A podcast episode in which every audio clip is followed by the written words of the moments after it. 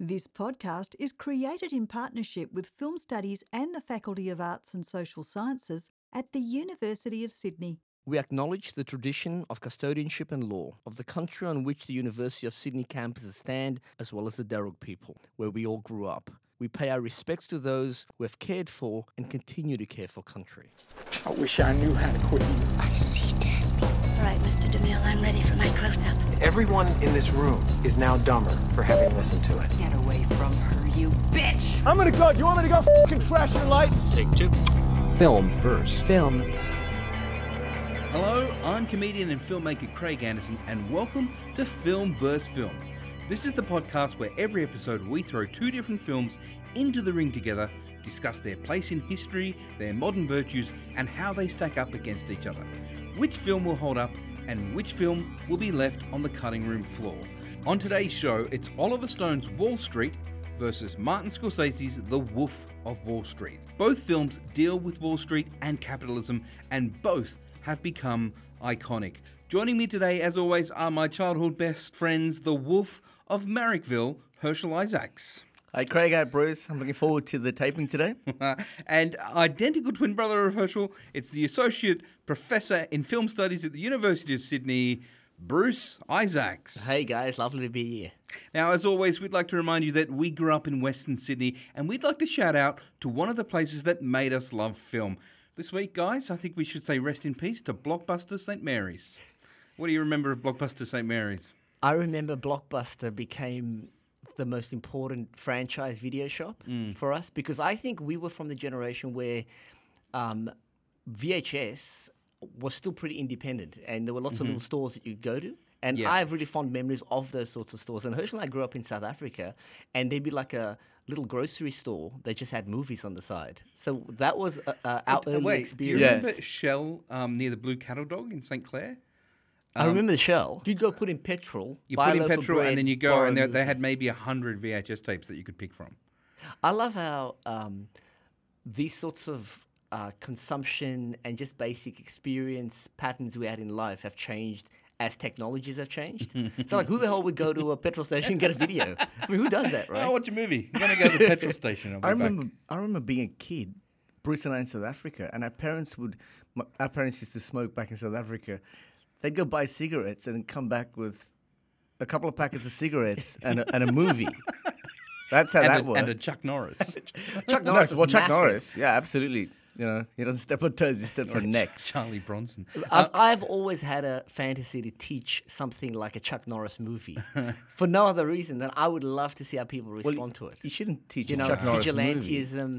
Uh, ex- you know, Chuck Norris obviously extremely conservative politics. Yeah, yeah. And that's how we sort of grew up. But Blockbuster St. Mary's, um, that was the cleanest. Uh, and Well, that was part of the blockbuster appeal. Like it, franchise. it came in and it rolled, steamrolled over all of those mom and pop Yeah, I know. stores. You know that block. I remember that opening up, and it was a beaming light. I don't know if you remember driving down Queen Street, St Mary's, and it would glow. Yeah. No, I like remember the that, yeah. light, The blue and white, the blue and that's and part white. of the famous. It was also that little yeah, side street. So you go down Queen Street. That's right. And that little side street, and there was this huge building. Yeah. I watched a great doco on Netflix the other day, Mm. and the Netflix people, the people who created it out of the small office, I think in like uh, in in California, they modeled everything about early Netflix on Blockbuster.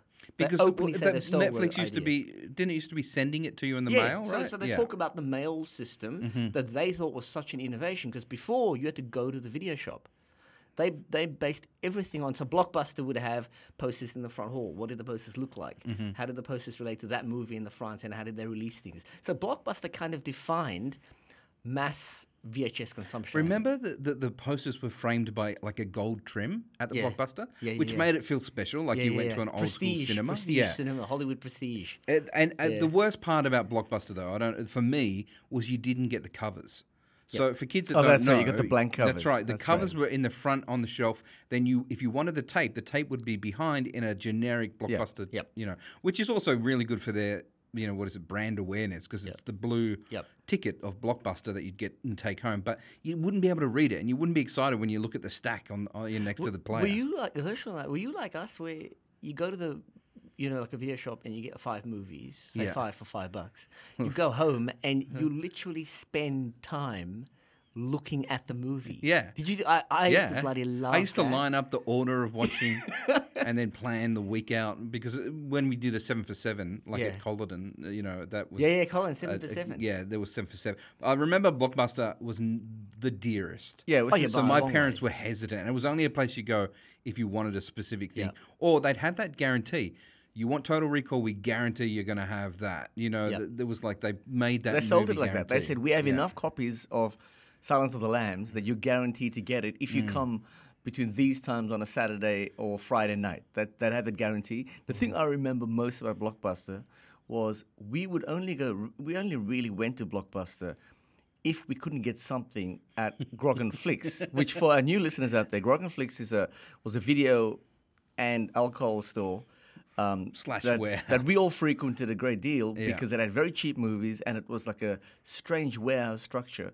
But we would only go to Blockbuster if we couldn't get something there because Blockbuster, Blockbuster was more expensive and it was a suburb further along. Yeah, but also it was like kids at school. Like if you guys had seen something and then you said it's only at Blockbuster, um, and I'm not talking about new release. I'm just talking about a dodgy, you know, mid '80s film that we've all gone, oh, what Megaforce? That sounds awesome. There's rockets in a motorcycle, and then it's like, okay, where's it? It's not at Yeah. Civic Video. It's not at Video Easy. I You've got to go to Blockbuster. There was a whole subgenre of action, the Michael Dudikoff movies. Do you remember Michael Dudikoff? American he's the Ninja 1 actor, to right? He's Yeah, the yeah, yeah. He's turned up on Stan. I American watched- Ninjas on Stan, I For think. people listening, the single greatest documentary I've ever seen about the making of film mm. Is the Canon film Mm. oh, documentary. yeah, Have you yeah. seen that? Yeah, yeah, it's great. I just think it's a glorious. Anyway, like they had a Canon, Menahem Go, uh, Golem. Golem? Gollum. He he believed Michael Dudikoff was going to be the biggest star in the world. next they they were going to create Michael Dudikoff for Hollywood. And well, when you make films as bad as American Ninja One, Two, and Three, All right, well there you go. That is Blockbuster Video St Mary's. We uh, it was one of the last video stores to close down. I remember that. Uh, all the the smaller ones closed first, and Blockbusters were some of the last to stay. But I think it was maybe 2007 or eight last time I remember seeing that. Didn't the last Blockbuster closed like two years ago? I think there's still one open in America. Is that right? Yeah, in Portland, I think, and and it's known as the last Blockbuster. They've got a website and everything where you can buy merchandise. Check it out. That's a free ad to uh, Blockbuster. All right, let's move on. Uh, today's episode will be full of spoilers, so if you haven't watched these films, you might want to cover your ears for the next 70 minutes. Let's talk about 1987's Wall Street. Hot off the success of his Vietnam War epic Platoon, Oscar winning director Oliver Stone dove headfirst into writing and directing Wall Street, the story of a young, eager stockbroker played by Charlie Sheen who is seduced to the dark side by big bad corporate raider Gordon Gekko, an Oscar winning performance by Michael Douglas. Thematically, Wall Street has proven to be the film to represent the excess of the 1980s American business ethic and popularized the phrase, greed is good. The point is, ladies and gentlemen, that greed, for lack of a better word, is good. Greed is right. Greed works. Greed clarifies, cuts through, and captures the essence of the evolutionary spirit. Herschel, what's your take on it? Okay, so I think for me, it still stands the test of time. I watched it recently, of course, in prep for this podcast. What I find still quite attractive, still quite um, engaging, what resonates for me is that Stone didn't try to present some kind of subtle or complex or nuanced view of class structure. He was quite clear in what he was saying. He was saying that these people are bad, these institutions are bad, and they've basically screwed over the rest of the world. It's also a cautionary tale. So Stone is in the present moment, he's, you know, quite descriptively describing what is almost unfathomable, really, for, for, for by, by all moral standards. But he's also saying it's our job to ensure that we put an end to this or that we understand it and we remedy it for future gener- generations. And I do find that still, it still resonates with me. It's both a present um, descriptive tale, but it's also a cautionary tale. For me, it's summarized in, in Martin Sheen's great line when Charlie Sheen is talking to him about the amount of money that he's making in this new job. And he's saying, Well, that doesn't get you anywhere. It doesn't get you a suit. It doesn't get you all these things. And Martin Sheen says something which I think encapsulates the film from the Oliver Stone perspective. He says, Jesus, the world's gone crazy. Everything's gone crazy. And I think that's what Stone is saying. Stone is saying, How can we have let the world become this? How is it that these people like the Gordon Gekkos of the world, the Wall Street financiers, how is it that they can be on open display, that they're not hidden? They're completely, you know, at the forefront. They're, they're the, the financial markets rock stars, and yet we appear not to criticize them at all. The other thing I want to say is that I think Oliver Stone is really, I mean, an institutional analysis. He, I think, is very critical of, for example, the media. I actually pay kudos to Stone for that. I think that's a little bit ahead of its time when we see that the um, the Wall Street Journal, for example, is to some extent in bed with the gekkos of the world, where they get the tips first. They'll report on it. That you have this almost this incent- this incestuous kind of relationship between the media and and you know the who, who control the voice of the or the, the, the thoughts of the public. I think that's quite ahead of its time for 1987. The other thing I'd say is that Oliver Stone is again. It's, it's a complete dichotomy. It's black and it's white. It's masculine or it's not masculine. You either win or you lose. It's a completely zero sum game. So for me, that makes Wall Street still a very captivating uh, description of the excess of of, nine, of the 1980s, but it also makes it very interesting by way of comparison and contrast with Wolf of Wall Street, which of course is talking about the same place, the same destination, and yet you couldn't really have two um, versions that are that are more diametrically opposed to it. So I did find Wall Street very interesting as a comment on on the, the socialist or you know the socialist critique of the excesses of the 80s. Herschel, I just want to say I am on your. I, I totally, I don't know, agree with you on the idea that it's like a morality play. It almost, it's very simplistically uh, saying, "Hey, look, here's a sweet little mouse." Country mouse with his country mouse dad who works in this union. Uh, you know what is he? The union rep for Yeah, yeah, he's the head of the union aeronautic- representation. Yeah, Aeronautics, who works in factories and uses Blue his Star, hands. yeah. And then his kid's gone off to do something better because he's the next generation. Mm. And then he meets the big baddies, and the big baddie Michael Douglas is. And, and it's very clear cut what this is trying to say, and then it, and it does it in an excellent way. I think it's excellent writing because the kid has to screw his dad's company, which is like a horrible. I mean, it's thing, excellent you know? writing. It's also, you know, it's a. I think it's a, a particular time in, in in Hollywood films where they were trying to produce serious films, social commentaries. And I do think that period of the 80s is about social commentary. Uh, Mm. I think maybe it starts with Vietnam and then it moves outward into all sorts of critiques of society. Wall Street, I think, is really interesting because it's, uh, you know, I think Herschel, you said uh, it's a sort of, it's it's quite a simple story, and I think we could take it further and say, but it's quite simplistic as well. Yep. You know, when I watch it and, and watching it in preparation for this, I was taken aback by I, and I don't necessarily mean this to, to be unfair to Oliver Stone. I think it's an incredibly naive film. you know, I, I I'm just uh, amazed at, at the clarity he has in his head between what constitutes a successful, productive life in, in, in, in, in modern society and what constitutes excess. When are you being abusive? When are you not paying paying um, respect to ethics and morality? It's such a clear line. Would you say that this is um, a modern thing that in the the whatever the thirty years since then we've Mm-hmm. developed a taste for things that have got more um, uh, rough edges or or less Definitely ambiguities, simple? I think. ambiguity. I, well, I think the '80s is a really interesting time because so so I, I we're probably going to mention this throughout this this podcast, but Reagan takes office in '81, right? yeah, And Thatcher in the UK takes office around 1980. And most people now agree this is a social and economic revolution. We, we push out anything like um, a dominant labor class. We start to move into um, big business, huge corporate capitalism. And pretty much, like, this is the perception I would say of almost all historians um, who, who examine this kind of thing. There's a clear sense that. Um, society is now going to be guided by wealth in in, in significant ways. So the fact that Martin Sheen works for a union even that's kind of outmoded now. you know, I mean, can you think of any other movie where one of the main characters works for a union? I mean, who I would makes say- movies like that anymore? You see, I don't think I don't think it's, I, that's so interesting that on the waterfront, that's Yeah. a really good example where you've got this whole tension around um, w- w- what is the function of the union and the union member, right? You go to Wall Street 87, it's still, um, Oliver Stone is still going to say that the moral kind of rectitude lies with the union member, the labor mm. person, not the corporate mm. abstract capitalist.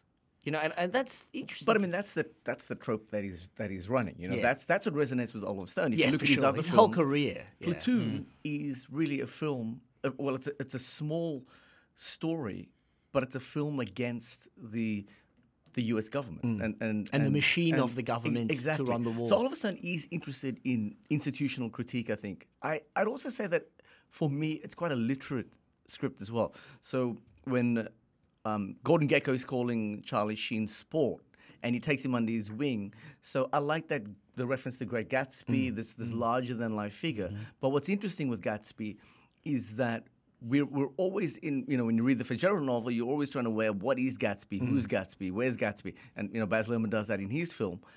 Gordon Gekko, that's, that's the irony, I think, that Oliver Stone's putting forward. He is using words like sport, but they're completely hollow words hmm. because there's no Gatsby in Gekko.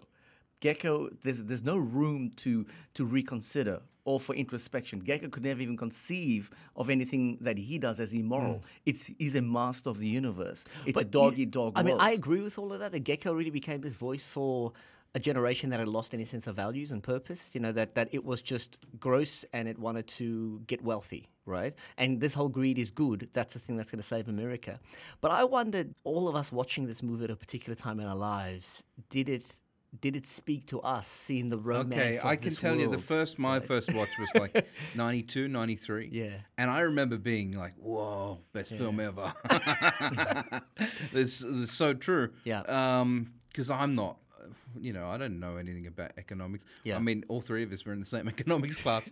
I did not do well, but I also didn't. Neither did I. Dropped it. I don't even understand how. Um, well, you guys have a better understanding of politics and economics. Uh, I, do, I don't. I don't think I've evolved that well to understand what the Craig hell's going on. unevolved. I do wish that in year twelve we learned how the government works. I Yeah. think not in year three because that's a someone the other day. ridiculous time If to. people yeah. taught economics through a political lens, Yeah. we would all have gone through high school in a really different ways thinking about this topic. Because movies like Wall Street were the places we found our way into. Mm. Well, I remember in economics, the clear goal, economics means do good money. It Mm. get good money. It didn't mean be responsible. It didn't mean be ethical. It didn't mean um, share the wealth. It just meant Yep. you get the best money, you're the winner. You're right. The only time we got into that kind of discourse was I did um, I did extension economics and it was the history of economic ideas. So you started with Marxism and you moved through Milton Friedman and into into fiscal policy, monetary policy, and that's when you started to think, hang on, it's not just money moved around like like on a chessboard.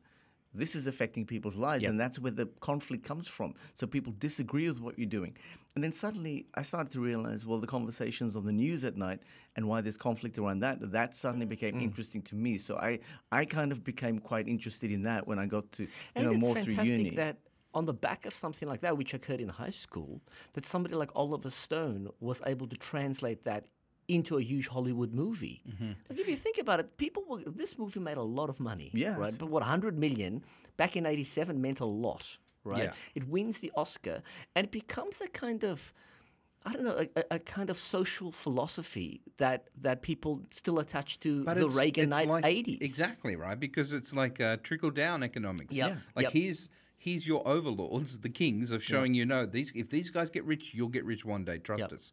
And this is the film that says that the best. Like, But or it, it- criticizes it the best, Yeah. perhaps. Isn't that the like the perennial story though? Like I mean, global financial crisis, The Big Short, Michael Lewis, all that commentary, it's still saying, look at these insane people and what they've gotten away with. That's yeah, but I think the takeaway that most people, whenever you think of uh, this film, the phrase "greed is good" is what comes forward, and it's and I've heard people not understand that that's a satirical mm. phrase. Mm. Just say it Well, it's satirical greed from is- Stone's point Exactly. of view. That's It's a exactly. critique from Stone's point of view, but it is a uh, you know it, it is an economic philosophy. Yeah. That if we strip back all measures within the market system, that really competition says the greedier you are, the better this system's going to work. And, and that's one of the basis of trickle down economics. Let's get a hell of a lot of people super rich up there, and it will trickle mm. down, and the middle class will grow. The pie gets bigger for everybody. And to some extent, that is what capitalism mm. has brought. The, the world, across almost all standards, most people are richer than they've ever been. Now, does it mean that the distribution or the proportionate distribution as time's gone on has mm. been fair? Of course not. Well, I saw Bezos that, with all an that article money. came out last week where it said 40 years down the track, and it is definitely has not like the No, and you know it's it uh, hasn't uh, come down. amazed just by pure coincidence. I'm reading that Thomas Piketty book, um, well, uh, Capital in the 21st Century, and the thesis is that there is nothing that stops income inequality getting worse unless we enact certain kinds of artificial mechanisms. I'm No, but so we, ha- so we have to then pay kudos, I think, to Oliver Stone Yeah. for coming out there and saying, well, I'm just going to put it all out on the table, as I did with hmm. Platoon. But it's such As a I did with pity that his vision is so naive. And so Okay, I look at it it as kind naive? of well, I- I if think it's one of the it's only films that's it's- it's criticising just- it back It's then. a simplistic binary view of the way kind of social classes work. So you got a guy who works for a union, and he's Mm-hmm. total. He's so working class that when you're introduced to him, he's wearing overalls and he's got grease all over you. Yeah, but that's a, that's a real that's a real life though. That's Well, it- real representation. Well, it's it's selective realism. He's a grease It's monkey extremely selective plane. realism, right? So then you and then you've got Charlie Sheen, who is a person who's tried to escape from that background, Mm-hmm. and he is our.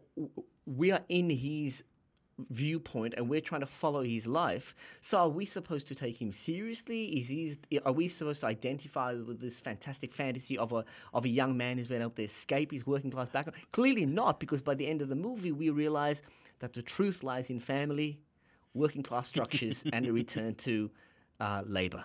I, I agree that he's not going to have the subtlety or the nuance that we're going to have later on, but you know, it still represents things like the global financial crisis. So that a movie in 1987 can resonate and actually pretty, you know, accurately depict what happened in 2009, 2010. I still think there's value in that. I think that's what gives it its power and its And strength. Oh I've yeah, got I, no- know, I think that's true. I've got no problem with it though. If it's a morality mm. tale, that's what it is. If mm. it's simple, it's simple. You watch a horror film, uh, you know they've got a lot of the same things about morality tale. Don't have sex. Don't go and drink because you're going to mm. die for that. Because uh, you know mm. someone's going to kill you because you're not supposed to transgress. You know, Yeah, I mean it's very obvious and simple, but I enjoy it. Like I and I enjoy Wall Street a lot. I you know I, I agree. going on that I agree. process. Yeah, but there's a self awareness in the horror genre that Oliver Stone, on his best day, doesn't have. Okay? the only th- I, I, I, do, I do think one thing that I, I always have in the back of my head with Oliver Stone is that guy did go on to make Natural Born Killers, mm. which uh, is a commentary on such a different register. And, and that I always think is. but he also made JFK, impressive. which is a hell of a commentary. well, JFK is the next one, isn't it? But That's what's his interesting movie. to me is Yeah. I well, well, that's interesting because I draw a Oh, very no, sharp talk- distinction. talk radio host, talk show, Talk, talk radio. back. I mean, I draw a sharp distinction between JFK and this film because in this film, you're not really going to dispute any factual basis to this. It's, it's a story worth telling. Yeah. People are getting hurt by these overlords who really govern the you know they really govern the world more than than mm-hmm. government governs the mm-hmm. world. They govern the world. The JFK situation, Oliver Stone was going to try to rewrite history. And that's where I draw the mm. distinction. I don't have a lot of time for that thesis, but I do have quite a bit of time for this thesis because I think it remains relevant when you're looking at the rise of conservatism through like Western Europe at the moment, and you look at income distribution patterns. Then what was happening in 1987 continues to happen, um, And, and, to amplify that. and And, amplify that's what's and- really scary. amplify. Yeah. Global financial crisis. I mean, the other thing I think we should get on the record is that, and we talked about this earlier, we grew up in the western suburbs in a relatively low socioeconomic Mm-hmm. Well, for people world. outside of Sydney and uh, yeah, in the, yeah. So if you're outside the- of Sydney, I don't know. The, you know, our the parents were not. area, we were the not from lower the income. educated classes. We were certainly not from the corporate. Uh, high flying classes. so, in fact, our dad worked in a, um, a car parts manufacturing thing, and, and people did walk around overalls with grease on. Mm-hmm. Yeah, Right? yeah. So, I mean, that world um, is familiar to us. But the Um, power imbalance think- was so familiar. And to Yeah. me, that that power imbalance really stuck with me. You mean you mean gekko Go to the But to- look at yeah, Gekko to everybody else, going with dad to work, and the power imbalance that was at work. The Yeah. people on the factory floor, you know, for example, it was a higher, you, you know, you, you were on a higher status if you were a parts manager. So Mm. you didn't actually work under the car. You sold parts that were handed to the person who's working under the Mm. Yeah. car, and as a result, you're above And- that person and and the the, other- manager in the office of the parts manager. and I remember that vividly as well, Herschel. But the other aspect of it was that the power hierarchy was absolutely tied to a racial hierarchy, right? Because race was a part of this power structure. Um, that's the other thing I would say. Like, I totally agree with you, the way that dad worked and, and the way that a hierarchy worked. That's what's not in Oliver Stone. It's not as simple as Yeah. this poor guy is really good and he is going to show you the way and this rich guy is really really evil the one thing i will say that oliver stone achieves that i think is really interesting this movie has one of the weirdest relationships to the idea of aesthetic beauty i have no clue what the hell is going on in this movie so that michael douglas is sort of you know, he's whipping up paintings and he's a great collector and he seems to And appreciate art for art's dating, sake. and uh, what, the, what does that mean? Sean Young and and and Kim. No, he's married to Daryl Sean Hannah? Young, but he's dating Daryl Hannah. Yeah. And there's this interesting kind of comparison of of, of, of, of beauty and, and and the maternal sort of instinct of the of the Sean Young Mm. mother. It, it's but on the idea of aesthetic beauty that he appreciates art, I find totally fascinating. So on the one hand, he Oliver Stone seems to want to divest him of anything that's that's moral or decent or good. But then the guy is given this amazing facility to appreciate good art. And I, I sort of wonder But I mean, what rich people, this? they you Yeah, know they collect a lot of art. Like, Yeah. you know, yeah, they- that's a tale as old as like. Yeah, but he's that- not just collecting. He's actually telling people that this, you know, I, this is beautiful. well, beautiful. Daryl Hannah says he's got one of the best. He's eyes got one of the best in eyes. New York, that's, right? that's like that's my So- favorite. One of my favorite films is Train, The Train by oh John yeah, Train's Frankenheimer. amazing. I And just watched that, literally a month ago. The speech given by the Nazi at the end to Burt Lancaster about uh, they're, they're trying to steal all the art out of France in the Yeah. last days of the war, the Nazis, and he says. You're an idiot with a gun. You don't understand what this art is. Yep. Just give it to us Yep. because we know what Mm. it means. And it's kind of true. And Burt Lancaster's mm. response, I won't tell you because you should watch the film, Yeah. is amazing. no, I- his response What is- his response is to that is It's also the, the film's position on what the place of art is historically is mm. intriguing. I'm Yeah. I'm surprised there hasn't been way more work on this But that's- in the that's annals still of an art history. check that. It's That's from the 60s, everyone. Check it Yeah. out. Clearly, Oliver Stone is trying to make a connection between capitalism and its separation of value from money and an appreciation of art from a raging capitalist. I just don't know that it's a coherent position. But he says and a couple okay, of important yeah. things. He says a couple All of right, important sure. things. Like, for example, you got the Martin Sheen character. He has a, a son, Charlie Sheen. Charlie Sheen has moved forward in the world. What all parents want: a Mm. chance at a better life. You don't have to be the mechanic. The you can you, you can make more money. You can Mm. be more important. Then look at Michael Douglas's child, little Rudy, in this movie. What Michael Douglas says.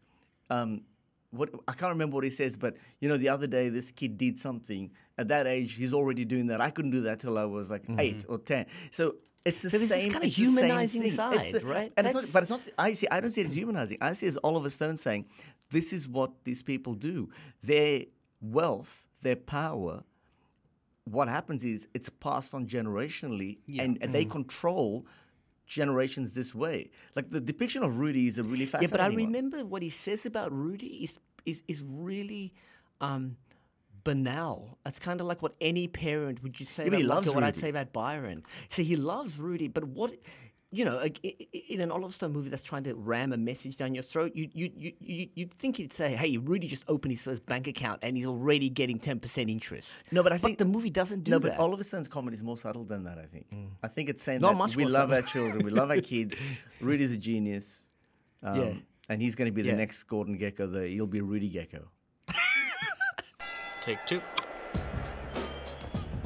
26 years later, and director Martin Scorsese, hot off his Oscar win for the sweet Parisian love letter to film Hugo, returns to what he does best dropping the F bomb and flaunting rambunctious displays of masculinity.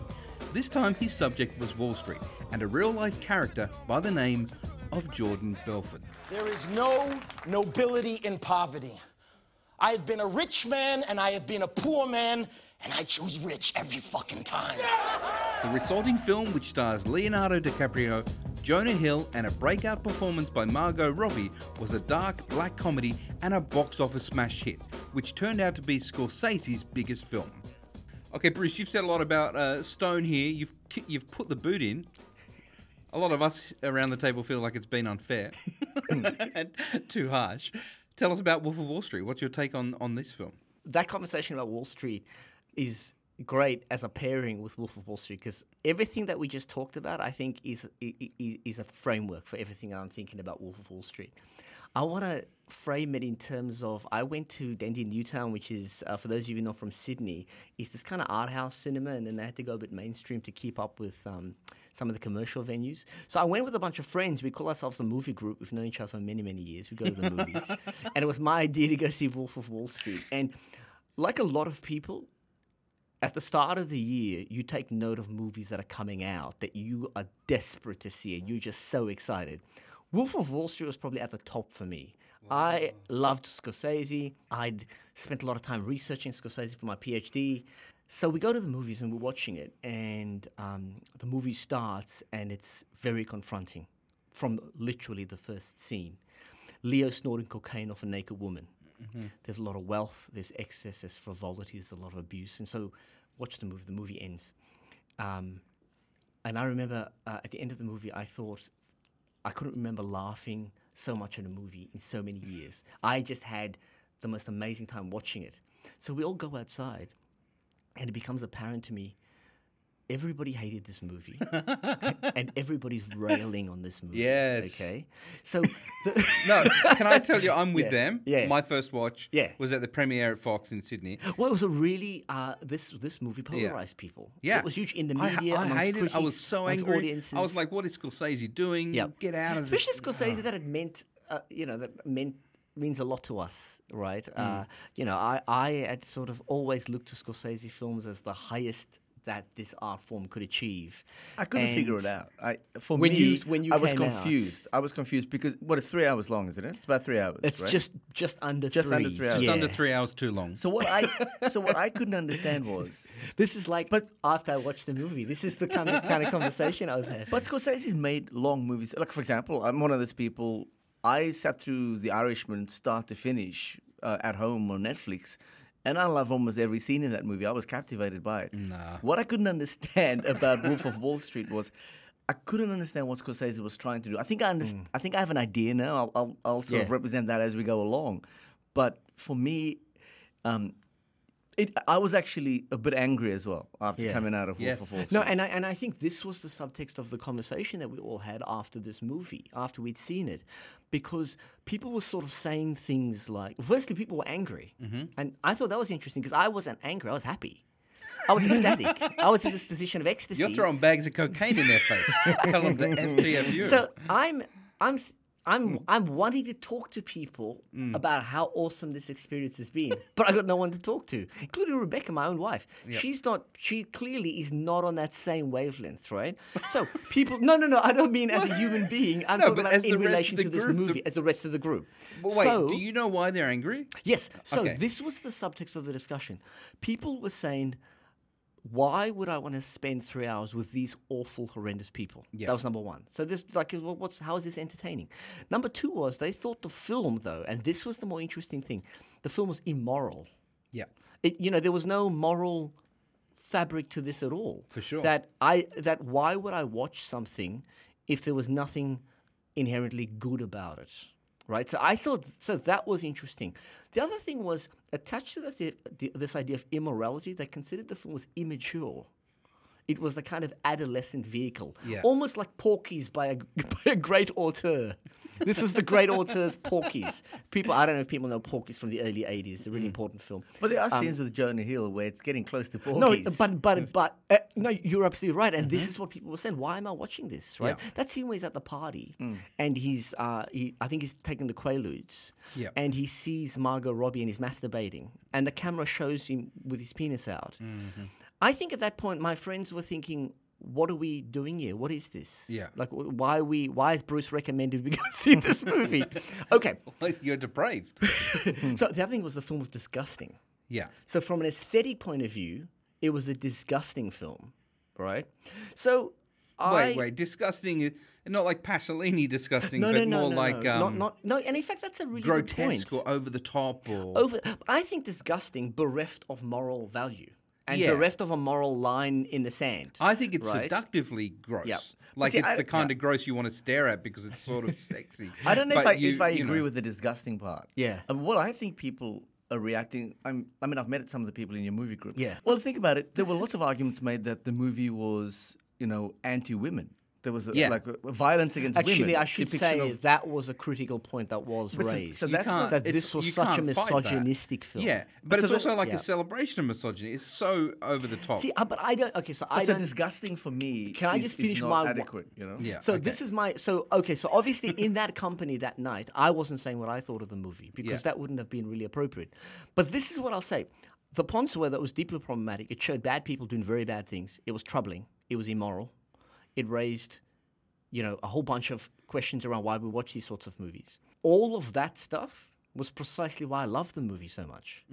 I mean, I, I'm not being. I'm not trying to be But glib you are, or uh, you're not you're not or- glib, but you are an academic, a super academic professor.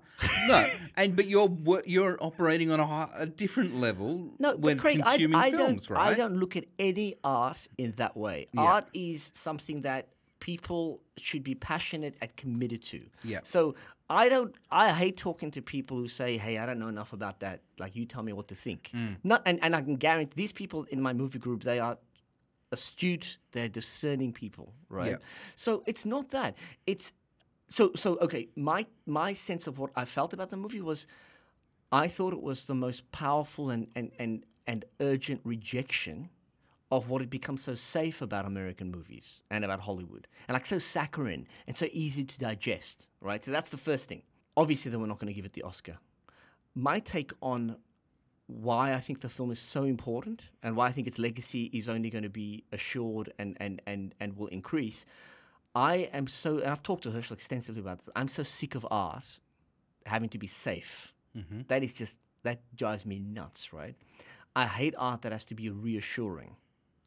Um, in the worst case scenario, I really hate art because we seem to think art has this responsibility to make um, perfect, unproblematic sense. And that's where I think Wolf of Wall Street was the first time, maybe for me, since Warner Brothers greenlit Eyes Wide Shut, which must have been 14 years before, with Kubrick doing Eyes Wide Shut. It was the first time I thought a major studio had taken on a movie and had not required it to toe an ideological line, which is to say, in the end, we're going to reassure you that everything's okay and it makes sense and you'll be fine. And I really love that. Like, so the so my t- is, the other thing is it's it's it's revealing about the way capitalism and excess has changed from Oliver Stone's day. Like, man, th- don't you reckon watching that movie just dates Wall Street? Wall Street. No, see, like- I don't. I don't see that at all. I, I, I see Scorsese's movie as putting together of what I consider to be unbelievably entertaining sequences. So there are things in that where, yeah, I agree. Probably some of the funniest things I've ever seen. I'd put it up with some of the seriously David Brent's dance in in, in The in Office. season two of The Office. That's what I'd put it up. But there with. Herschel, you win, but you, you I, I agree. Oh, there's so much funny stuff, right? But I can't think of a single funny scene in the movie that isn't also saying to you, "Hang on, but should you be laughing about this?"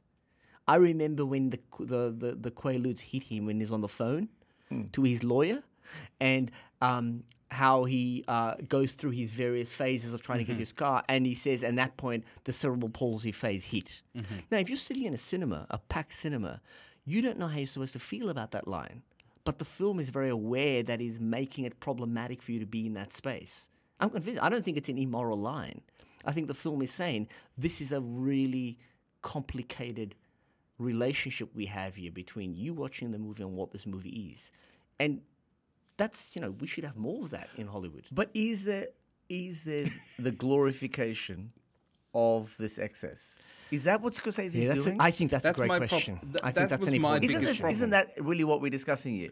Where's the moral basis of this at all? Is is there anyone? So you got um, Inspector Detective Denham. Uh, Denham. Denham. The, the FBI So agents. I think Kyle Chandler's unbelievable in this movie. The scene on the boat is one of my favorite scenes in movies in a long, long time. but that's because it's the first moment where it's like that classical barometer kicks in. We understand. Okay, you're judging. The, we need someone to It's judge. like the audience is some- going, "Oh, thank God, someone's stopping this." And you know what? That's why it's so genius. Because if you think about it, when does that come into the movie? It must be more than an hour in, Well, way more I than an hour, but like nearly two hours in, Yeah. maybe, right? I think there's a- there's so a- there's there's no a- barometer before he shows up. There's an elephant in the room. And, you know, this is what I keep saying. I've said this to, to both of you before. I still can't understand why Jordan Belfort has the cameo at the end because for me, that's the ultimate exoneration Yeah. of what he's done. Yeah, yeah. I, see, I, can, I can, I can't buy into that. this that. is a. Uh, I will come into that. Let's come back to that and put a pin in that. I think that uh, when I watched it, I felt like this is you're only celebrating it, and the people in my cinema were the kind of people who, apart from the industry people, they're just people hooting and hollering like it's uh, fun, like it's a party atmosphere, and it's that kind of thing. that- oh, where, so that was in the screening you were in. in the screening I went in, which was a massive cinema at Fox, Yeah. and it was the premiere because Leo was there and stuff. So Yeah. I guess maybe there's an element of the everyone's being supportive of the star who's there and is joining in with that and hoping that he Leo's leading the day. chant. yeah, no, trust me, he would have been outside not having to be there, having a drink or something. But it just felt like the way that Borat has audiences who don't understand that it's a critique on America, but rather think it's a critique on weird Eastern European countries. Yep. Do you know what I mean? It's like I just in that cinema felt like, oh man, I'm going to see uh, this being uh, mirrored by nut jobs. The same people who went greed is good. Oh yeah, greed is good. Brilliant. Well done. Yeah, but as an anecdote, then, so I was just reading up on this stuff. As an anecdote, there's like a there's a group, like a, a coalition or um, an interest group, which represents the the rights of of little people, right? Yeah. And they said that because of the depiction of that, you know, the the, the Throwing- throwing, it at the the target, people, yeah. they said there was this overwhelming, awful result to their lives of hmm. that happening. It can't just be fun depiction in that, but we also happen to be in an environment where we're never the butt of the joke. And I think what Scorsese is is portraying all this laughter and all this fun and games, but who represents the people who are the, who they're at the butt of the joke? People are getting disadvantaged by this. And you know? uh, the, the problem is, we're about to get into a conversation about responsibility of filmmakers. Hmm. And Bruce, I agree. If you make something, you shouldn't. You know, you don't have to be. Resp- you can't go around saying, "Oh, everyone, please understand this the proper Hmm. way. Here's how you should read it." Like the way the Joker film came out, and everyone was like, "Oh, there's going to Yeah, be yeah. shootings because of this one." But I mean, you're right. That, but uh, Herschel's point is a good one uh, that he just made because if you think about the way the Joker was was was reacted to and then used in people's personal discourses and online, Well, the Matrix. it's quite same sc- thing with or the the Matrix, Columbine. yeah, and Dark Knight Rises. Like Yeah. it, it's quite scary. Um, it does get into that whole space. I actually have written here in my notes when my friends were saying things like, "But it's just a film about bad people doing bad things," and that it's you know in that sense it's an immoral film. I do think that one of the things we have to consider a huge philosophical question in the history of aesthetics, which is can a work of art have morality? And do we want to attribute morality to a work of art? Hang on. So, what are you saying about like Triumph of the Will, right? So there's What's a that? fantastic Yeah. example. So Triumph of the Will uh, is Which, of you know, course, it's a- we all love here.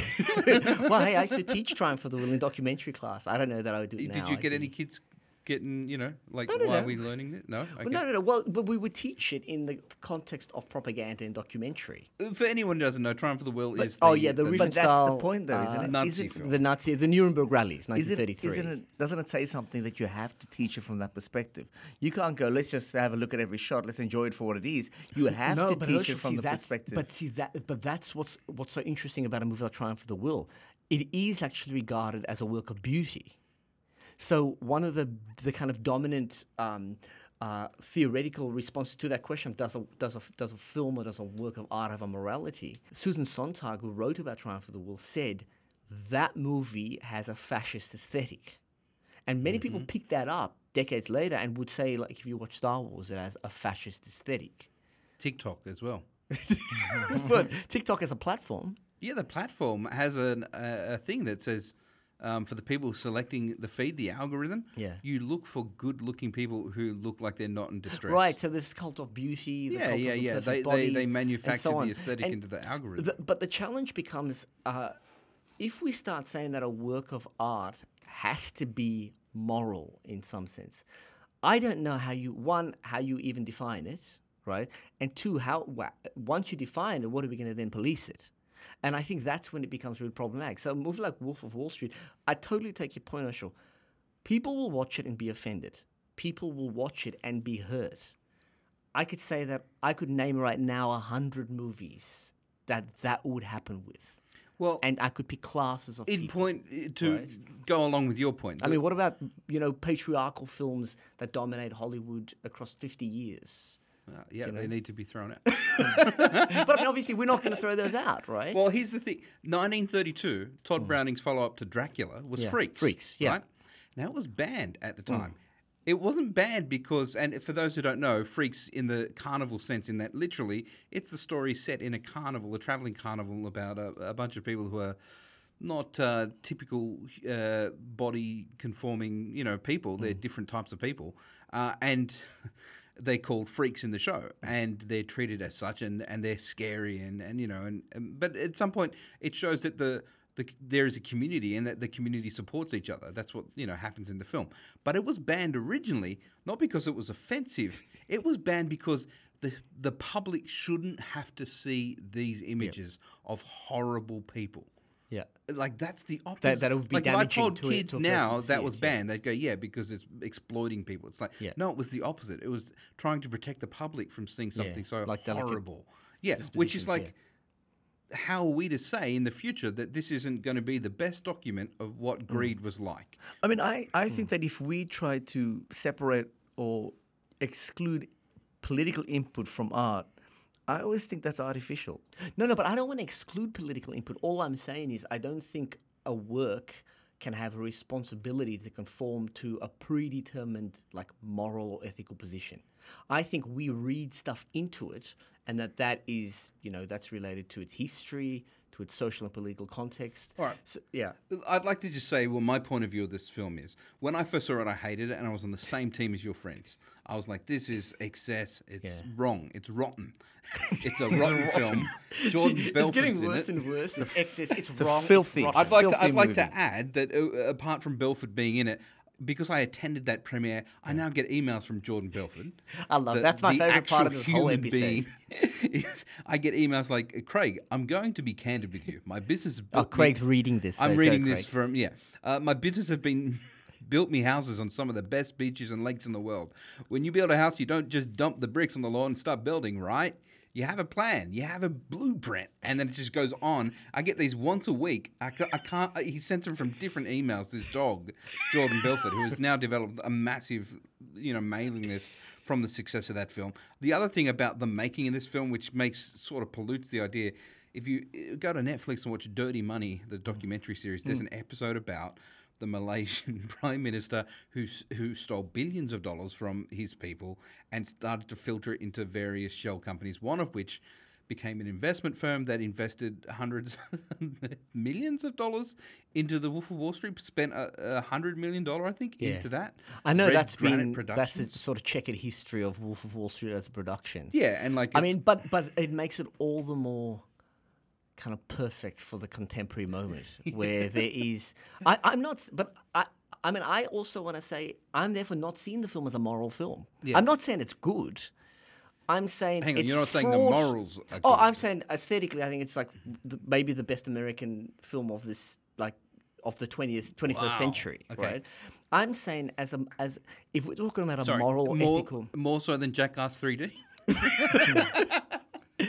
I'm talking. If we're talking about it from a moral point of view, I'm not suggesting this points the way to being a good moral citizen in in 2013. Mm-hmm. But what it does point the way clearly to is how do we start to make sense of a world that we currently live in? Mm-hmm. I when I watch Wolf of Wall Street, I know it's not a film about political process, but it's about the relationship between wealth and power. And I, I think the film is incredibly incisive and astute about where things were evolving on Wall Street. And I think that's what Oliver Stone Yeah, he's filming so much a time of the 80s. And Scorsese, through Belfort, embraces this total chaos, Well, total he- value, valuelessness. But but Scorsese is not in any way trying to reverse that trend. He's not trying to say, "Well, this is what's happening. I have a look at these people, and it's shocking, and it needs to be undone or it needs to be controlled." Scorsese doesn't have, in my opinion, doesn't have any foot in that space whatsoever, and that to me is concerning. Yeah. Like I Definitely not in a don't know. I- didactic sense. I don't think he's trying to Here- instruct anything at all. Here's my thing, right? I believe, far as I can tell. in after watching it recently for this podcast, I came around to the idea that it's a carnival film. That it, Mm. it uses the stuff that I had to learn about at uni about carnival Yeah, and yeah. the carnival Yeah. aesthetic. In that it is purely subversive. It's it's like a it's a, a pressure release for the people to go, yeah, we're being screwed over and, and we're going to subvert everything. And this film feels like the whole film is a joyous subversion of what you think, you know, Yeah. especially me, what I go morally, that's all wrong. Yep. And so th- th- this latest viewing of mine, I was like, oh, I think I get it now. I think you're saying let's Yeah. have fun, and this is a work Yeah, of I agree- art. I and agree let's with play that. around and It's- let's party. Let's it's go just nuts. let's I love have that fun. idea of let's party. Th- It's like it's a movie as a party. yeah. You know, because I also think, I like how you say it's a just sort of joyous experience. Because one of the things that I think uh, has been really unfortunate in, in in in heaps of recent cinema, we think so much about movies from the point of view of our minds. We mm. like intellectualize everything. Everything's cognition and intellectual and interpret interpretive processes. What if you watch a movie like Wolf of Wall Street, and you kind of give yourself over to a kind of ecstatic experience of it? Yeah. You know, I mean, is that possible? I- I- you know, is there? I mean, wa- not not if you bring, not if you bring a kind of normative aspect to it, though. Yeah. Because what you, what you're gonna say is that well, that's just disgusting. It might all be hmm. fun and games if you're in a fortunate enough position to enjoy the fun and games. Hmm. If you're the little person getting thrown at the target, and in reality, if you're living a life of that kind of of of experience, then it's not just fun and games. And and as, and I suppose where I have where I have an issue with this in putting Belfort at the end of the film, Scorsese never never represents any other voice but the voice of you mean from a biogra- from a biographical point of view, no one else enters the movie to speak for the actual people who got and hurt. even even um, detective or in, you know um, the police De- Denham or he's a failure really. So Scorsese points out clearly that he's catching the bus or Hmm. I mean, the train they home. catch him, but he doesn't lose. Exactly. Because so he, he continues. It's like it's it's cyclical, right? But it's Yeah. not Oliver Stone's comment, or it's not even approaching Oliver Stone's comment where um, these people are fallible and they're going to be brought down eventually, and they and not just that, but they should be brought down. Scorsese, he- at what's the final word? Sell me this pen. It goes on and Mm. Yeah, but on actually, and that's on. the genius of this movie. The very last moment is, can you sell me this pen? Cut to black, and Yeah, but we- that's just. we I talk just about that was amazing. we talk about um, income distribution and stuff like that, and, and the horrors of what happened in the global financial crisis, and which is just another extension of the depression from way way back.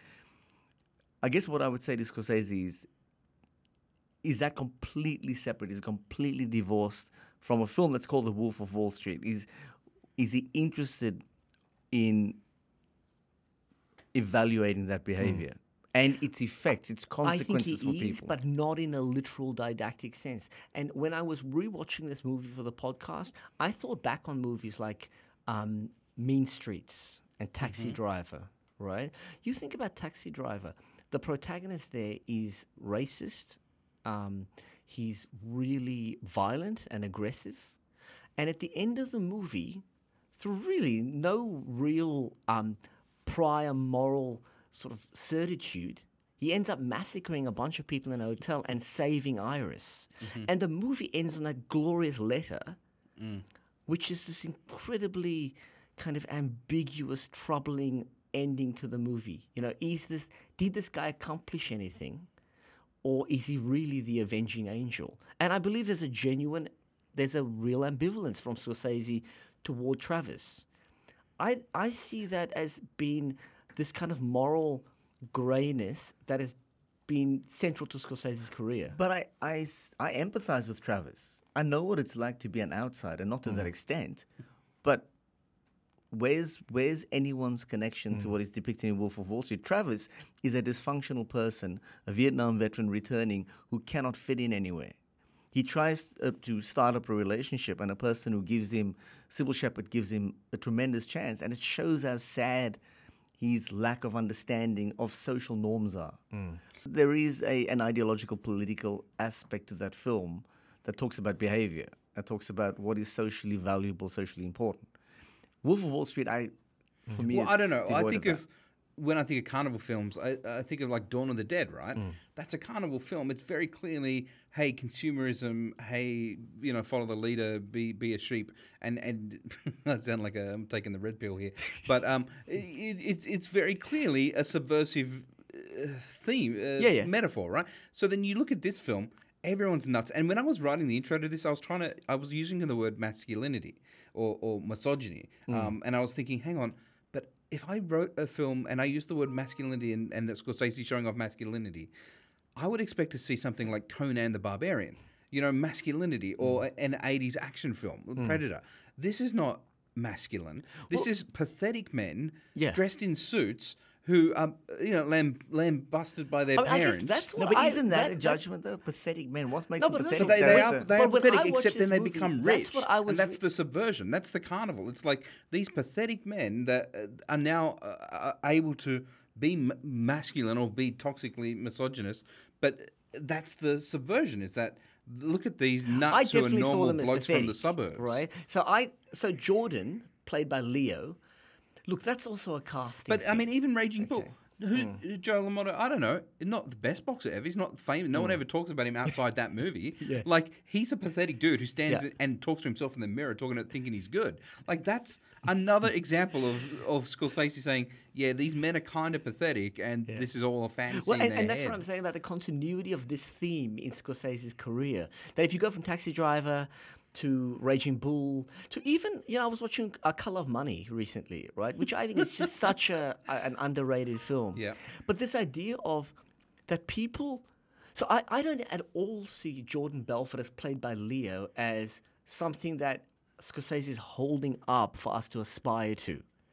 I think these are pathetic people. Because if you think about it, these are the outsiders who grew up in Queens, Mm. right? These are the guys who want to get to Manhattan and show off. But this is very similar to the what you learn, I guess, in a much more didactic way in the social network. We see Zuckerberg go from being rejected to developing an app that's to rate women on campus, you know, and mm. work out who's the prettiest, to then turn it into something that he's going to make money. And then at the end of the film, he's a big loser still. He's still a loser. Mm. But it's like a common thread.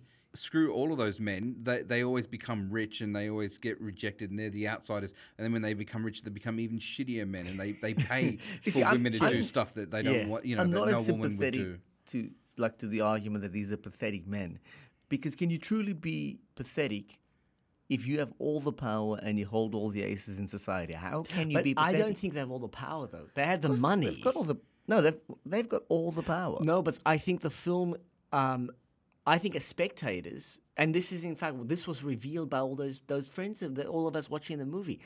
They thought they were pathetic. That was literally the line. These are just pathetic men. Why am I watching this? They just didn't find it entertaining. I thought they were pathetic. I just found it unbelievably entertaining and really interesting as a depiction of young men in kind of consumerist America.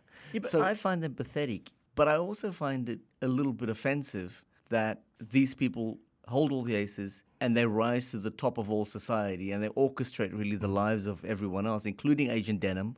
When he says you you know you're gonna go by way of the train and on the train, mm. that's really a sad scene for me. Mm. So pathetic, yes, by our standards, but just like Leo says, like, do you want some lobster? Look at these girls over here. What he's basically saying is, you're just calling us pathetic because you can't have what I have. Yeah, but don't you So that makes you pathetic. But don't you think there's a there's a critique in that? Even when, when Leo says to Agent Denham, "I'm going to go back and eat my lobster, um, you know, and caviar," I I think there's a clearly we're not supposed to align ourselves with the vacuousness of that statement.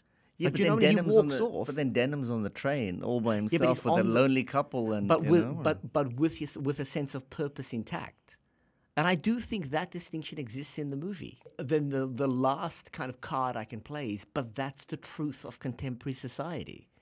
Like there's a truth in Wolf of Wall Street that Oliver Stone's film simply no longer predicts. I mean, I wouldn't call it path- pathetic. Then I would say it's reprehensible. I would say it's it's. I still feel Well- it's the, the life imitating art thing. Leo DiCaprio was given as part of this whole f- weird financial relationship that was on the back of this film or, or funding this film. He was given With a the Marlon, embezzlers from the embezzlers. He was given he was Yeah. given Marlon Brando's Oscar for On the Waterfront as a gift. Yeah. Right. That's like um, after the investigation, Mm. he was forced to hand this gift back. Now, who's just handing out these things? I mean, so so we're saying that all of a sudden, I'm not all of a sudden, but Martin Scorsese is having fun with this film, and I have Mm. to admit, I thought it was one of the most hilarious, well acted films, most brilliant. I, I, mean, guess that Leo didn't win the Oscar. so, so, I mean, I think that's amazing. me. I love that aspect of it. But look at what's going on in the background. We've got dirty money. We've got someone handing Marlon Brando's Oscar to DiCaprio as a gift at a, at, at a swanky dinner Uh, after well, it was a- investigation. there was a three million dollar party held in, and they paid J Lo to attend. and DiCaprio's got to give this back. So at some point, don't we have to say, but hang on, you're making a film that cele- that or certainly depicts. I don't, gonna, uh, maybe I can't say celebrates that lifestyle, but it certainly depicts that lifestyle. But that's how you got your film funded. Like this got, With that lifestyle. with that lifestyle. That's that's that can't be right. But I, but why can't we accept that the the complexity of what a work of art is? And I guess my position would be from a philosoph- from a philosophical perspective, the simplest abstract work has layers of historical and political context. All I'm saying is that that's what's embedded in Wolf of Wall Street. What I love about it is it's not afraid of the, co- the the confronting nature of it. That's what I think is so brilliant about it. You're right; it's really seductive. You watch it and you kind of, you know, That's a great word. It's very It's seductive. very It's seductive. You know, tremendously we all seductive. Look, I've with seen it heaps of times. Um, You you watch it nightly, right? I, I will say, look, as as as a kind of as a thing that I, that I occasionally do when I've got some time, I'll, I will watch the Matthew McConaughey scene, which I do believe is one of the best written and performed scenes in Yeah. maybe you know 50 years. Mise en scène. All right, now it's time for Mise en scène, where we focus in on one scene from the film and extrapolate all of the themes and everything that the film is trying to say. Herschel, you're up first with Wall Street. Okay, my my scene is probably a scene that will surprise um, our listeners out there because I can pick from so many. Greed is good. The pitch he makes to the to the shareholders. The scene I'm going to pick is a more intimate scene, and I think it captures Wall Street more effectively than if I was going to go something more famous or bigger in scope. It's where Gordon Gekko and Charlie Sheen um, make the pitch to Martin Sheen the solution to the company's woes. I'm I'm going to portray this or represent this as all of a sudden capturing the the importance of family in building what is right, in building in what is good. It's it's almost a throwback for me, really, to the American dream. Really, it's getting those old values back on the table again. So I'm going to say about a couple of things. And can I just add? I think the great point is father son. Yeah, exactly. Versus the father. Um, like in Freud, there's the, the sort of the positive father figure and the dark father figure. And that is such a massively entrenched narrative in American literature and, and film. Well, so I'm going to set it up really quickly. It's just really Gordon Gekko handing the reins over to Charlie Sheen, who then makes the pitch. So really, he's the voice for Gordon Gekko. Charlie Sheen at this point has made the complete transition into a Wall Street financier who lacks the morality that we expect that his parents put into him as he was growing up, working the weekends at the at the at the aeroplane garage.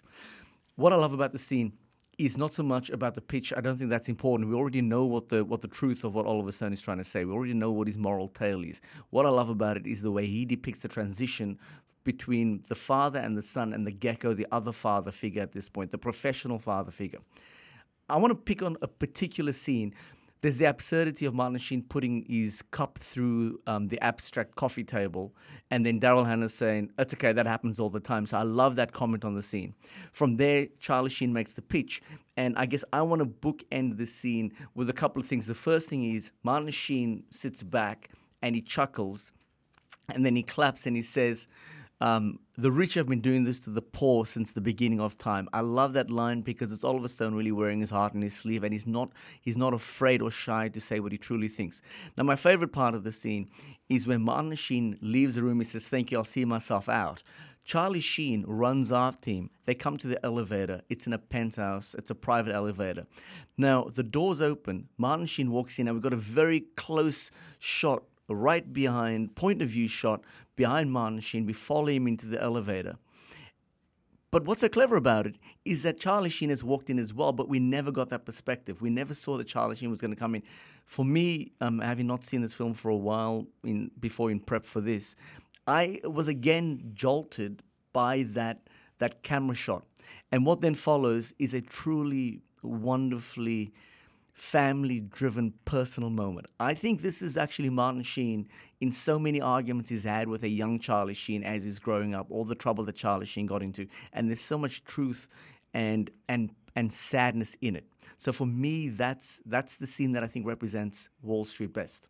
And I think that's a really great reading of how the movie goes from being about money to suddenly understanding that money is related to huge histories as well. So it's about family as well. And it's about fathers and children. And again, look, we're talking about obviously patriarchal histories, right? There are no mothers here Yeah. that impact these these young men's lives.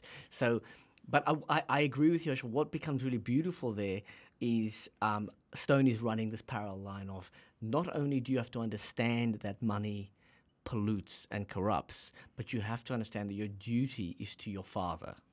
And you know um, when Charlie Sheen says, um, "You've always had the backs of your of your men," and he uses that phrase, "your mm. people," and he goes, "What about having my back?" Yeah. And so that's why I think all of a sudden he's really smart. There, he builds a sympathy and an empathy mm. in. I guess the sadness that Charlie Sheen has come to represent. Bud Fox is, is now a sad character. He's lost Yeah. to some extent. It's a really traditional American Oedipal narrative. You know that that idea of Oedipal narratives in, in you know like it's a Freud thing, but um, th- this idea that children uh, or, or, or, or men, young men, have to figure out their relationship to their fathers. And the idea in well, certainly this is a big part of American uh, uh, cinema. Um, ultimately, children have a responsibility to their fathers to learn from them and to continue that that legacy. And Wall Street is a perfect example. Really. I just think it's a lovely done. scene. I think Great it's a lovely scene. scene. I love For- the, for the failings and of the image film of the camera going between them, Oh, and you don't know that they've gone into the lift. Yeah, that's really smart. Take two. All right, Bruce, tell us about uh, your mise en scene. My scene is the final montage in Wolf of Wall Street, which is really a kind of reprise for Scorsese of the closing montage of probably half of his movies, if not more than half of his movies. We kind of know this as the Scorsese closing montage where he brings everything together, but it's really always quite experimental. In almost every film, it's really beautiful. Uh, Wolf of Wall Street, uh, this is the moment where if you've forgotten that you're watching Scorsese, this is a reminder. This is a Scorsese film. It goes back to Agent Denham interviews Leo on a boat. And they have this discussion about the difference between having so much wealth that you own a yacht and that you can eat lobster and caviar on the yacht. And Agent Denham says, Well, you know, I've worn this suit for three days and I catch the subway home. And there's this lovely moment in that closing montage where the camera cuts, the, the scene cuts, and it's Denham on the subway going home. Oh, and I should say, it's playing um, Mrs. Robinson, the Simon and Garfunkel song. So people who know Scorsese know that a big part of that closing montage is going to be the music. It's almost always like involving the Rolling Stones um, or Eric Clapton. This he's, time, he's always dropping the needle and making it like full. Abs- oh, this is this is where you know this is what I love about uh, um, the way Scorsese uses sound and music. You know that he's coding the whole scene to to to the music you're listening to. So it's Simon and Garfunkel, Mrs. Robinson, which is the ultimate song about the lamenting of what America's lost. Is that right? the song that plays at the end of The Graduate? Yes, but it's a cover by the Lemonheads. Oh, yeah. So it's kind of a rockier, more contemporary version of the Simon and Garfunkel. Because if you played a kind of folky Simon and Garfunkel, I don't think it would work as well. So you play the Lemonheads, and it's like an updating, and it's also playful. It's it's it's a cover of this classic folk song, right? Um, anyway, all I wanted to say was there's this really beautiful and I think moving scene. And we all talked a bit before about how we felt about the morality of the film. Well, there's a lovely moment where Denham is sitting there and he's reading the newspaper, and we're listening to the song, and there's a um, there's a there's a um, an article in, in the paper that says uh, Belfort uh, has been um, indicted, and we've seen the collapse of the organization, and you're watching this wondering what am I supposed to be taking from this moment because exactly as Belfort Leo's uh, um, uh, Leo's uh, performance in, in the dialogue said, he will still take the subway home. Belfort will remain rich. I read the scene as the moral core of the film. If that's what we were looking for in this movie, this is the moral core. That Denham takes the subway home, but there is a nobility in being amongst people taking the subway home after a meaningful and genuine day's work. So this goes back to Oliver Stone. What has Denham done? It's a day of labor where he has been connected to his labor.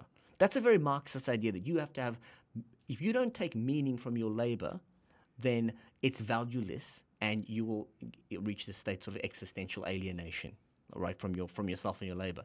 Um, I think what we see is Denham going home. There's a sadness to it, and I agree with that. There's a kind of ambivalence. You know, this guy has got so much money, and we're not going to be able to put him away forever. But there's also kind of nobility and there's beauty in the fact that this guy's going home after a day's work. Uh, okay. See, I I, I didn't see that. I didn't I'm see looking that. at Herschel's face throughout that, and it is well, I wanna, not good. Like, here's the thing: is I'm reading. Like, Wait, I've wait. got notes here on Wall Street. But can I just say before you say that, I want to ask Bruce: hmm. Is that your read? Like, does anyone else you've ever met or read have the same? Like, because for me, I just went, hmm. "Oh, that sucks." He's he's. Do you mean it's a, it's a tragic life? Yeah, I just went. He's a tragic. I didn't take from it. He's being noble, and and I didn't see it as that. I, I think it's a really, it's an image that we have deep ambivalence toward. This Mhm. is a guy that doesn't have money. He doesn't have power. He grinds away at his job. But we can't, we can't, for example, disagree. He achieved what he set out to do. He got Jordan Belfort. But he, right? no, but he didn't get Jordan Belfort. That's where I quibble But it depends this- how we look at it. this. It depends. Jordan Belfort never. He got indicted. Well, his company got dismantled. Mm. Now you might say, "Oh, he loved his company so much." Well, people go to jail for doing far less than Buffett ever did. I, that's I quibble with that. The the line that I want to quote out of Wall Street: "There's no nobility in poverty." That's a trope that runs throughout that film. Yeah, but it's spoken by Gordon Gekko, right? Who we don't trust in terms of a moral perspective. Yeah, but but that's the point that Stone's making. He's he's saying that, yeah, do a good job, hard day's work, go home on the subway. These guys are still laughing at you, like you're still the failure. But why why are you a failure if these people laugh at you? I, I like, for example, people can laugh at me. Um, you know, if I'm, I'm catch, I catch the train all the time, right? People, can, people probably pointing. My students are probably pointing. Look at him; he's on the bloody subway. no, I mean, I imagine they're waiting to rob you. no, I guess, but I mean, so I don't understand why we think people are a failure or somehow bereft of something because this guy has said, No, "Look up but theater, you don't this have any is money." storytelling. If you want to show that a Mm. character's done well, they go home, they pop a champagne, they they, they kiss their Wait, kid on the wa- forehead. You want Wolf of Wall Street to cut from the subway to Denham going to his wife, hey, No, no, pop cut, a champagne. No, no, but I'm no, no, saying cut that- out the subway and out- show yeah. him getting his medal. That's Here's your gold watch at the No, end no, of the but- day. but yeah, come we're on, this used is- to this seeing is that not in that cinema. That's what Yeah, we're that- used to. What, hey, Denham, you did it. No, that but what's brilliant about this is not that film. It's not that crude arc that we get in virtually every American movie. But is that crude though? Is it? I think it's crude. I don't you see. I What don't about think when it's crude. Eliot Ness gets, you know, at the end of the But that's a De, that that's a carnivalesque movie. That's De Palma. Yeah, okay. I don't think that's crude. What is crude is the line out of Wall Street where he goes, "We raised the sperm count on the deal." that's crude.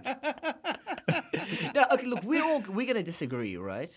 I'm telling you, the way that not shot, there is there is a nobility in the the the tragic the tragic figure, the, the tragic clown, Denham, the tragic the tragic clown. That's fine unless you're on the street at night without food to eat. Then then you need somebody advocating for mm. the inequity in society, mm. and that's where I that's where I take issue with mm. with um, Scorsese. And here's the weird thing about it: if you don't put Belfort in this movie at the end to show that this guy is has still got an audience hanging on to his every word. By doing something as absolutely ridiculous as some with his pen, which is like, you know, when we were doing door to door sales as as, Yeah. as as teenagers, Yeah. and we met a terrible supervisor who was basically Jordan Belfort but unsuccessful to the highest level. Um, the point I'm trying to make is, is that at some point you have to make a political statement, you have to make a judgment, you have to put mm-hmm. your ideology on the line, or certainly make it transparent, and that's That's the only issue I've got with Wolf of Wall Street. Mm. I love watching DiCaprio and the mm. craziness. I think it's remarkable writing, remarkable acting. When the boat is going through the storm and it's basically Moby Dick and he's and he's going, I'm not gonna die, I'm not gonna die sober, I'm not gonna, and he sends Jonah Hill out into the storm mm-hmm. to get the Quaaludes. I, I can't stop That's laughing just picturing the scene. I mean, that's the kind of. It goes back to your line, Craig. These carnivalesque moments, and I think. Uh, I know that certainly I love to do this with students. I show movies sometimes, and I and I want students to try to figure out how they're responding and not be able to predict your response. Yeah. You know, and, and I love that. I think it's an unsafe space for cinema should be an unsafe space. Like I really believe that. I guess where where I'm critical of this film, regardless of the fact that I enjoy so much of it so much, where I'm critical of it is in in a in a Trump world, in a post 2009 global financial crisis, where lower income, middle income people lost all of their superannuation or their retirement funds, and a single person in Wall Street went to jail for a very small period of time. A handful of people got the presidential pardon to keep them out of jail. I just think at some point, you know, you got to draw a line in the sand and say, well, I need to say something about this. But, I mean, that's. But that's I my think this criticism. movie is the saying something. I guess that's my position. I would say my favorite saying something about it would be The Big Short for saying something about it. Yeah. I would say this is just a fun film. Uh, No, but see, but I, I think I, I'm not disagreeing with you. I think The Big Short is a, a sort of you know a, a, a kind of a study and investigation of, of, of, of the horrors of all of it. Um, I think they're place for both of these movies. I don't think one undermines The Big Short, for example. I, I mean, if you, do you think they are, are opposed ideologically? I think they uh, attempt to address the same thing in two very different Yeah. ways. I don't know if it's oppositional. I don't Neither do I. say No, that. but I agree, I would 100% agree with that. But I was saying But The Big Short is a moral tale. The- Yeah. In, in Michael Lewis's book, the worst, one of the worst things about The Big Short at the end of it is that the, is that the main characters, the Steve Carell character, all of them, the, the the Brad Pitt character, and all the associated people, they made a killing out of that transaction. Mm. And the scene where Brad Pitt goes. Don't give each other high fives. You know, you destroy people's lives are getting destroyed here, and you're just going to make a huge amount of money out of it. So, so that's that for me mm. is the difference. But I, this this episode, if nothing else, it's an advertisement to engage with art and film. I mean, that's that's what we're talking about, and that it does drive people and their belief systems, hmm. and and, and that it makes a real difference. I think we've lost some of that in our culture. We, we think art is this passive thing. Hmm. You know, it's not. Art is the most active thing. It's the most engaged part of our lives. I'm all for art, Bruce. I'm, you know, being allowed to say anything and make you feel hmm. uncomfortable. I, I think that's fine and fantastic. Good for you. And on that note, listen to this. Don't forget to subscribe or follow us in your podcast app so that you'll see our new episodes pop up each week. Join us next time as we take on the bastion of cinematic masculinity, or is it misogyny? we'll be comparing the outlier Bond film on Her Majesty's Secret Service to Daniel Craig's last outing as the super spy, No Time to Die. Take two. Film verse. Film.